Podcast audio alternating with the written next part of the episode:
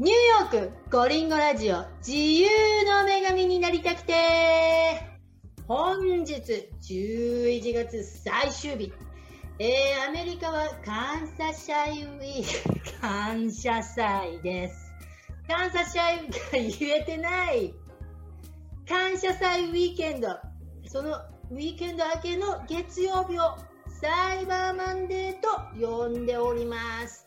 えー、サイバーマンデーとはオンラインショッピングでのビッグセールが始まっているということなんですね。えー、そんなサイバーマンデーにお届けいたします。第187回ニューヨークコリンゴラジオ、えー、サイバーマンデーにふさわしくテクノロジーの分野で活躍されている方をゲストにお招きしております。それでは本日のゲストはこちら。じゃじゃん。じゃじゃんニューヨーク市立大学工科工ニューヨークシティテック機械工学工業デザイン学科長で准教授の中村正人学科長ですわー、よろしくお願いします。わー、嬉しい、出られた。あ嬉しいです。ーもうすいません出だしからカミカミでいえいえいえいえ、もう聞いてて、もうさすが、あの、清美さんだなと思いましたね。素晴らしいです。全然カミカミでい ややっと学科長に出演していただけていやー、光栄ですね。もう嬉しいです。もういつ出てもらおうか、いつ出てもらおうかっていつも思ってたんですけれども、マジっすか？なかなかね、声かけられなかったですよ。だって、課長だもん。んなことは。まあね、うん。まあ今月、あの、今セメスターから学科長にたまたまなったんですけどね。いや、だってどんどんどんどんししあの昇進ししていっちゃって、もういつ声かけたらいいのか全然わからなかったですよ。いや、もういつでも声かけてください。でも、でもこのパーフェクトな時期に、サイバーマンデーに、もう、あの、実はですね、私、学科長、ツイッターで存じ上げているんですけれども、正直、全然、学科長の本性とか知らないんですよ。マジですか？で、紹介したんですけれども、あまりに難しすぎて、もう私、テクノロジーが全然ダメなので、一体学科長とは誰なのか、はい。で何をやっているのかをちょっと説明していただけたらありがたいんです。あ、はい。じゃあ、あの、説明させていただきます。えっ、と、私、あの、中村正人と申します。えっ、と、職業はね、あの、大学で、あの、准教授やってて、ティーチングはね、機械工学科のティーチングと、インダストリアルデザインって、日本語だと工業デザインかな。そういう、あの、デザインとテクノロジーのことを教えてて、で、えっ、と、研究者としては、あの、地球環境工学の研究をやってるんです。それでね、あの、あえっ、と、ニューヨークのね、私立大学で、あの、工科校っていう工科カレッジ、要するにテックカレッジですよね。えっ、と、テックカレッジがあるんですけれども、まあ、そこで、あの、教えてます。で、えっ、と、どこまで、あの、説明すればいいんですかね。永遠とね、これじゃインタビューになりませんよね。まあ、そんな感じでね、なんか大学の先生やってますっていうことですね。ね、でもほら、大学の先生ってこんなに、あの、フレンドリーだったんです まあ、でも、大学の先生やって、今年で10年目なんですけど、あの、それ以前は大学の先生じゃなかったんで、はいはインダストリーにもいたし、い。はい、だから、こんな、こんな感じで許してくださいみたいな感じなんですけど。許すところじゃないです。じゃあ、ちょっと、過去を根掘り葉掘り聞いていきますね。はい、お願いします。学科長は 10, 10, じゃ10年、あのー、まあ、大学の方で教えてたっていうことなんですけど、ちょっと前に遡って、まあ、日本にいた時からガンと遡りますけれども、日本にいた時は何されてたんですか？えっ、ー、とね、日本にいた時は、あの、大学卒業して、まあ、大学に行って、マスターを取って、あと、その後ね、そのまま博士号を取りたかったんです、日本でね、最初は。でも、あの、まあ、こっちで留学したいと。ニューヨ、ークじゃなくてもいいけど、アメリカで留学したいっていうことで、試行錯誤をして、で、一回、あの、日本の大学卒業して、もう、あの、アメリカの大学行きますっていうことで、あの、こう、やろうと思ったんですけれども、まあ、あの、こう、卒業した年に留学が一応決まって、ボストンに行ったんですね。はいはい、で、ボストンに行ったんだけれども、こう、奨学金が当たらなかったんですね。まあ、あの、1年目はやっぱりなかなか当たらなくて、うん、で、それでお金がなくて、で、当時、アジア通貨危機とかの,、ね、の時期だったから、円が1ドル148円とか、うわ時で、そうそうそうそう。それでね、あのー、こう、泣く泣く資金を貯めるために、あの、日本に帰ったんですよ。で、そうそう、それでね、東京に住むことに決めて、で、あの、お金を貯めるために、こう、契約社員とか、あと勉強もしなくちゃいけない。英語の勉強とかね、留学準備もしなくちゃいけないから、契約社員とか派遣社員で仕事をして、まあ、エンジニアの仕事ですね。エンジニア、エンジニアの仕事をして、で、まあ、あの、お金を貯めたのが大体2年半ぐらいですね。だから、こう、本当に風呂が、風呂なしのボロボロの4畳半の、あの、貧乏学生が住むようなところに、あの、20代後半で住み出して、で、お金貯めたんですね。わあ、もう、この今、ニューヨークの大学で学科長やっている、生もそんな辛い時期が まあそういうことの方がむしろ多いですね。あの、そういうふうに下積みの生活の方が僕はずっと長かったんで、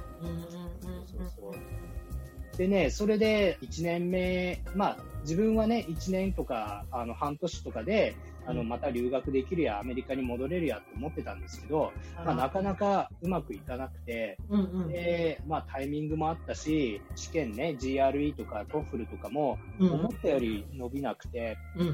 で、まあ、試行錯誤してるうちに、うん、まあ、こう、2年目過ぎてってなると、あの、だんだん焦ってくるんですよね。あはいはいはい。うんで、その大学院、日本の大学院を飛び出して、そうやって留学するって決めたのに、まあ、東京で僕は2年間足踏み、2年半ぐらい足踏みしてるわけですね。そうすると、僕の同級生だった、あの、その飛び出した大学のドクターの同級生は、もう2年半とかだからもう3年目になってドクター取るんですよ。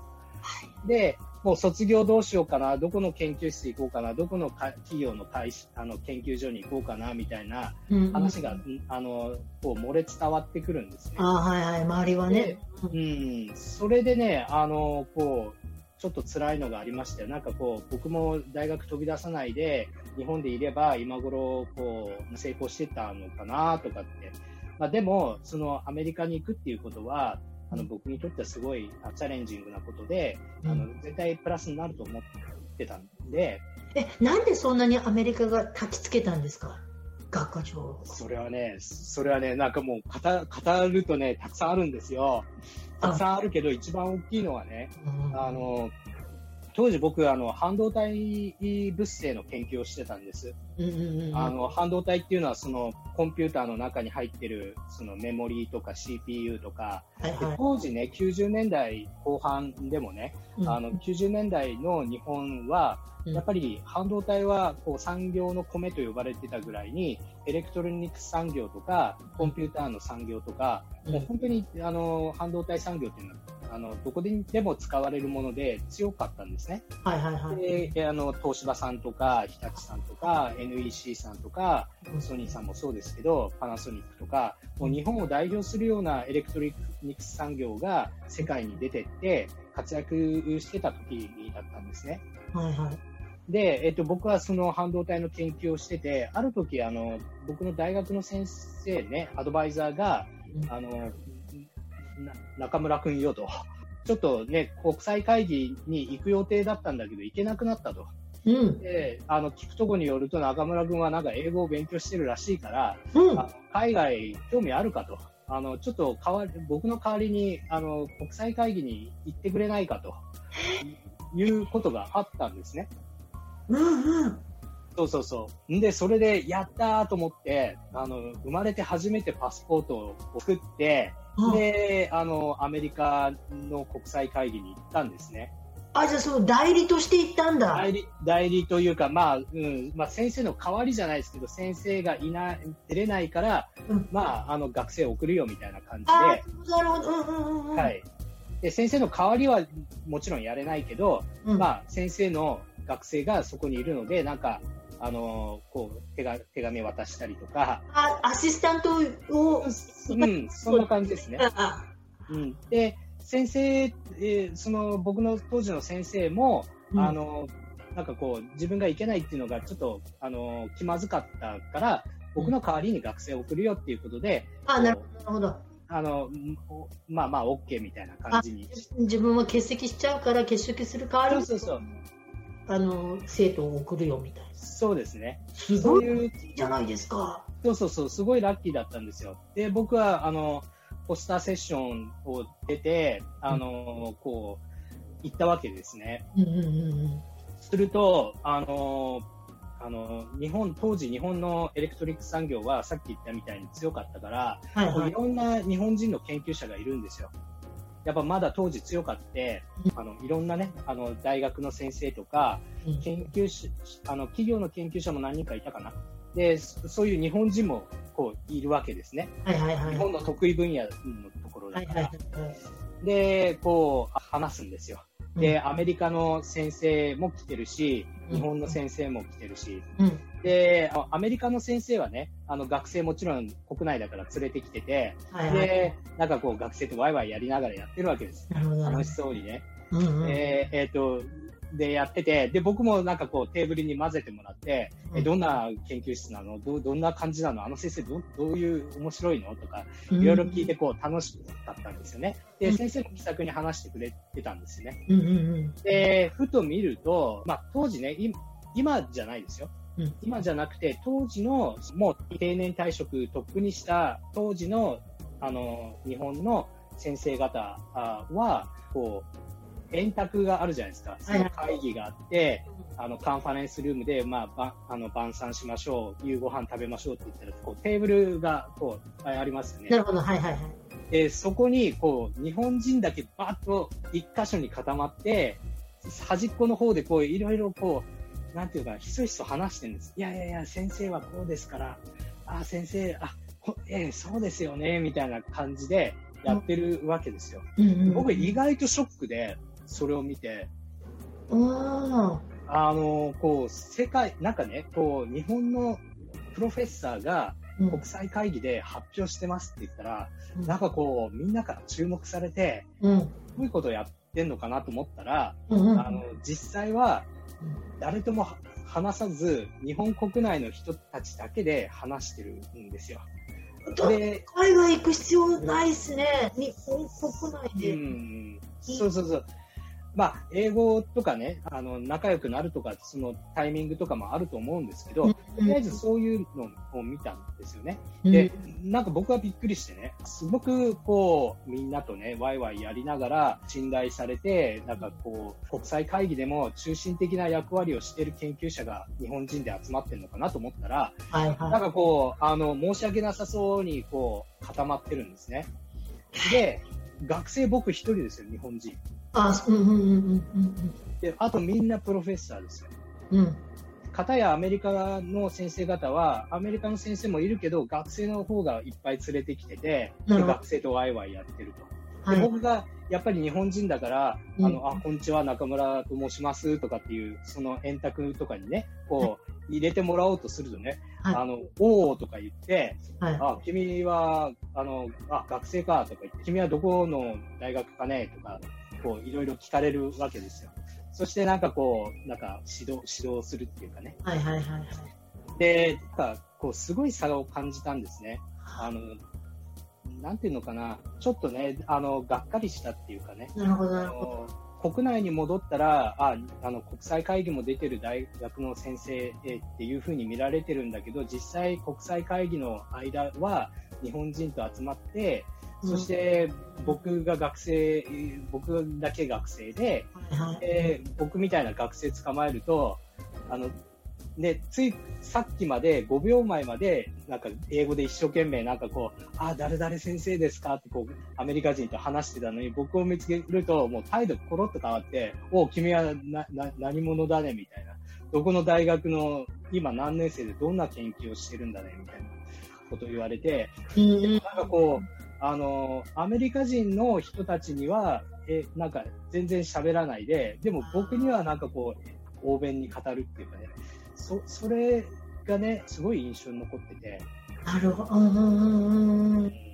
でだあのこう僕もその時から大学の先生になりたいと思ってたんだけど、じゃあ自分はどういう大学の先生になりたいかって言ったら、絶対アメリカ人みたいな大学の先生になりたくて、うん、日本人のその僕そのたまたま会ったその先生方のグループはそんな感じで、まあ、当時もね半導体の産業っていうのはもう日本のエースだったから、はい、まあ、あのそういう気持ちもあ自負もあったんだと思うんですけれども、うん、そういうなんかこう権威みたいなのをちらつかせてるような感じがしたんですね。だから僕うん、僕はあのそこそういう人間じゃないと。そそういう人間には将来なれないというふうに思ったのが最初ですね。うんそれだ、だからもうやっぱりアメリカに行って、アメリカで大学の先生になりたい。そうそうそうそう。うん。だからその会議でも必死ですよ。で、そのアメリカでこう、あの、研究するってどんな感じなんですか？どどうやったらアメリカに来れるんですか？みたいな話を、もうみんなにしまくるんですよ。それで、あの、いろんな大学から来てる学生さんもね、あの、研究者にね、うんうんうん、いうのがこうなんか印象的だったんですね。わあじゃあその会議に出てそうもうこれアメリカ行かないとダメだと。うん、そこから10年後、20年後考えたときに自分がサイエンティストなりエンジニアとしてこうすごい、すごい自分がすごいと思うこう憧れのこうシニアのエンジニアとかになるのは多分やっぱりアメリカかなっていう、今考えればロールモデルの話をしてるんですよね。あ、なるほど、なるほどね。自分が、うんうんうんうん。ロールモデルっていう単語もすら知らないから、僕はああいう先生に憧れるな、ああいう先生の生き方は嫌だなとか、はいはい、そういうふうに学生の目線で見てたんでしょうね。なるほど。だってこれでね、今、ほら、学科長になって、もう大学で生徒に教えてて、この今自分が若い生徒のロールモデルになってるかもしれないですもんね。まあまあ、あの、こう、反面教師っていうかね、悪い意味だとは思うんですけど、でもまあなんかこう、あの、僕の悪いところを真似しないで、あの、やってほしいなと思いますけどね。なるほど、ね。で、そうやって、あの、まあ、それがきっかけでね、アメリカ目指そうっていう話になったんだけど、実際お金かかるとか、実際ドクターは大変だとか、な全然わかんないじゃないですか、最初は。わかんないですよ。だって、ほら、海外留学はいいんですけれども、留学生ってあの学費が高いじゃないですか。そうそうそうそう。普通のこっちのアメリカのね生徒よりも。そうですね。うん、お金の問題とかも出てきますもんね。そうそうそうそう。で、そのお金の問題はすごくあの楽観的に考えてて、今今考えればね、うん、あのその楽観的なこう行動言動がこう結局僕がなんとかやれたんじゃないかなと思うんですけど、やっぱり事前に知ってたら。やっぱりリスクとかを考えて、あの躊躇したりしますよね。同じようなことを前の前回の方も言ってました。前回の。あ、本当？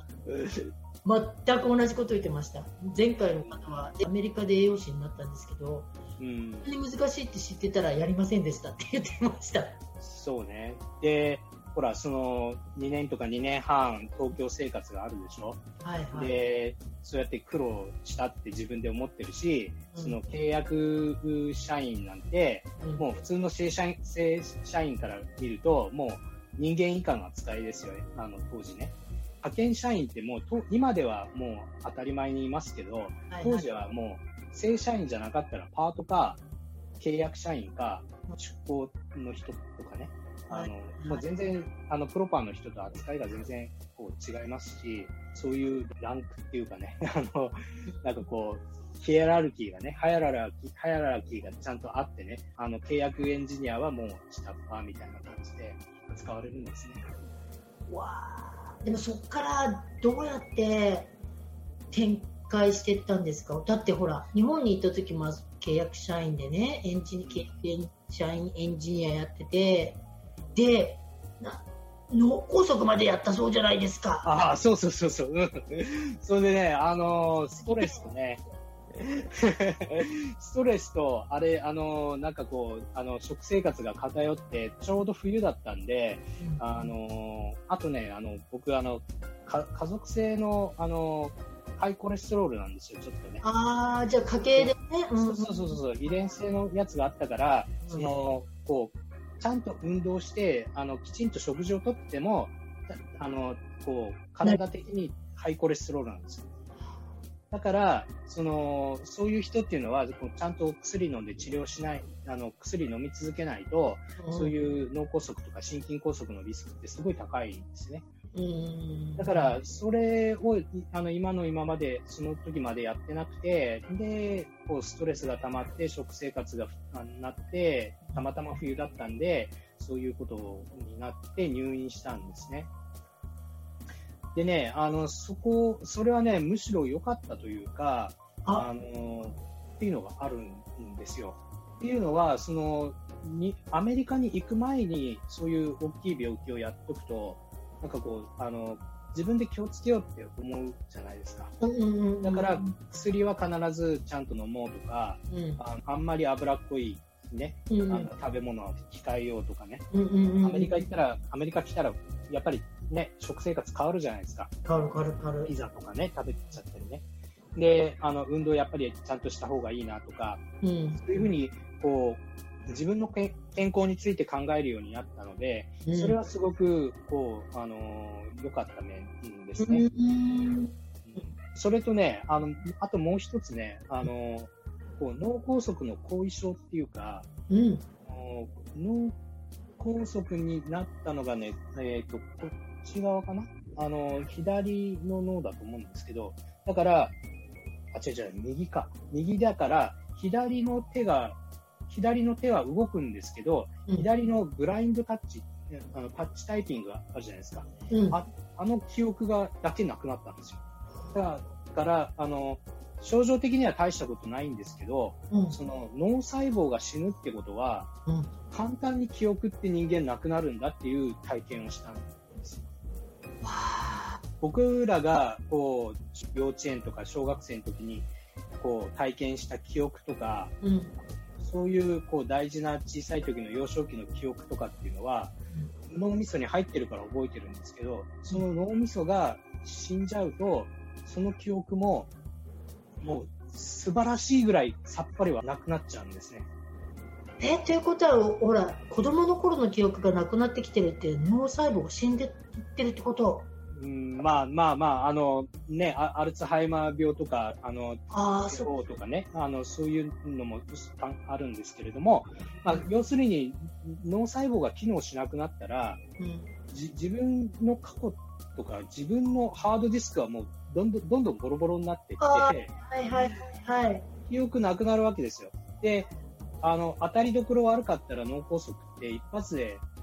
あの、半身不随になったり、車椅子になったりあっていう話ですよ。で、ひょっとしたら昨日まで覚えてた家族も覚えてなくなったり、昨日まで歩けてた10ヶ月の時に初めて歩いた記憶からずっと構築してた歩き方っていうのを今までやってたんだけど、全く歩けなくなってゼロから始めなきゃ、リハビリをしなきゃいけない。そうそう。で、その経験はね、すごく良かったですね。あの、人間ってびっくりするぐらい脆いんだ。人間の記憶っていうのは残酷なほどになくなってしまうもんなんだ。だから、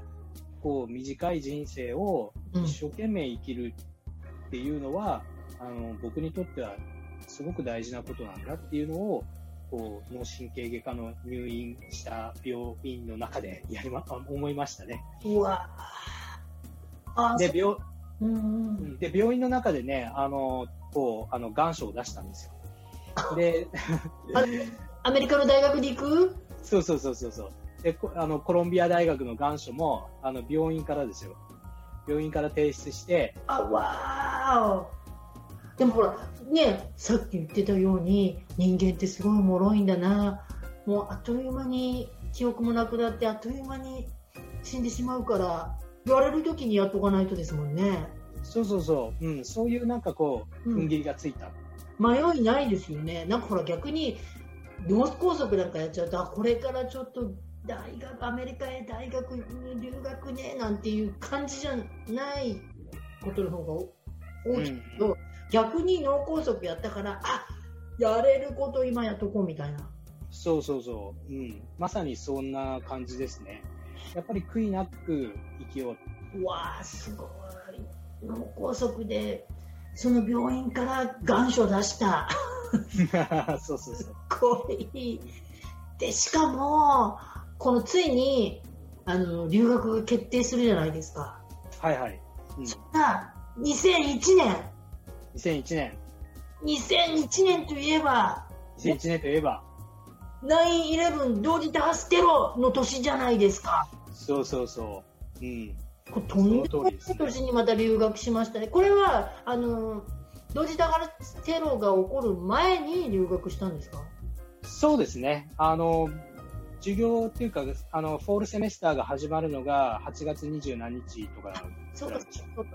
うん。うんなので、多分8月の中旬ギリギリまでお金セーブしなきゃいけないと思って、8月中旬ぐらいまで、うんあの、なんか日本にいて、で、セメスターが始まって2週間後ぐらいに9.11があったんですね。そうですよね、大体ほら、アメリカは新学期がね、9月とか8月の下旬ですよね。新学期始めて2週間後ぐらいで、ドーンと、そうですね。あのテロがあった以降、たくさんの日本人の方が引き上げて、帰国された方とか多かったじゃないですか。もうもちろん学生もそうだし、はい。働いてる人もね、うん。よかったですね。残ったんですね。そうですね、残りましたね。あの、僕の周りのインターナショナルスチューデントはほとんどみんな自分の国に一回帰りましたね。やっぱり、うん。でね、ぼ僕は、その、こう2年とか2年半ぐらい日本でくすぶってたわけだから、もう今更帰るわけにいかないと。ということで、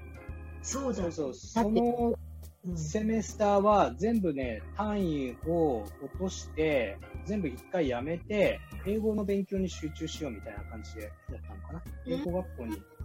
ESL みたいなところに通って、うんなんかこう思ったより授業とか何言ってるかわからなかったんで、あの、行ってみて分かったことですよね、そうね。そうそうそう。うん、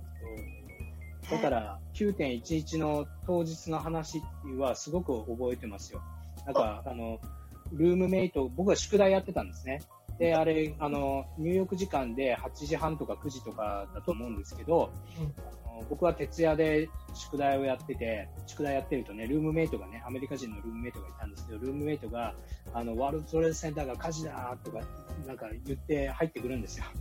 で、僕はもう火事なんかもうどこにでもあると。僕はこの宿題で忙しいんだって言ってね、ああの宿題やってて、で、10時半のクラスに出るのに、うんあの自転車にまたいで行ったら、もうデリとかはもうあのシャットダウンですよ。暴動が起きるかもしれないから、うん、店とかは全部シャッター閉まってて、うで、当時ハーレムに住んでたんですけど、うんハーレムの、ね、人とかにニュース見たとか言ったら、ひでえな、あれ見たよとかって言って、じゃあ、ハーレムにいたんだ、当日。でも、宿題の方が忙しかったんだ。うん、あの、ことの重大性が全然わかんないから。うんうん、で、あの、先生もなんかよく分かってなくて、とりあえず授業は普通通りやったと。で、まあ、9.11の当日の、あの、授業はね。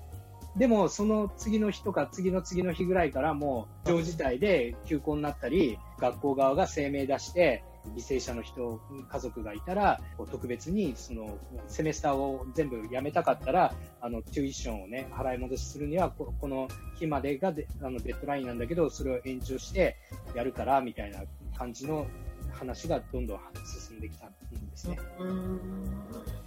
まあ、そそれも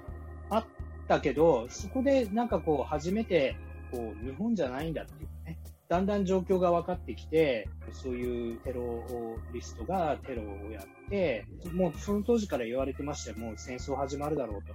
で、経済ぐちゃぐちゃになって、アメリカはとうとう戦争を、ね、中東と始めるだろうと。うん、で、これから大変になるから、そういう時代なんだみたいなことをみんな言ってましたね。うんちょっとすごい出だしからいきなり9-11にぶち当たって、も うそういうことになったんですけど、学生生活、けあの夢見て飛び込んでいったアメリカでの学生生活、どんな感じでした？はい、本日はここまで。えー、次回は学科長のニューヨーク留学についてのお話や、えー、学生から社会人、そして研究者に生まれ変わるまでの人生の紆余曲折のお話です。えー、今後、海外留学を考えている人や、え、人生思うように進められていない方、特に必見の内容となっておりますので、来週もお楽しみに。それでは、See you next week! バイバイ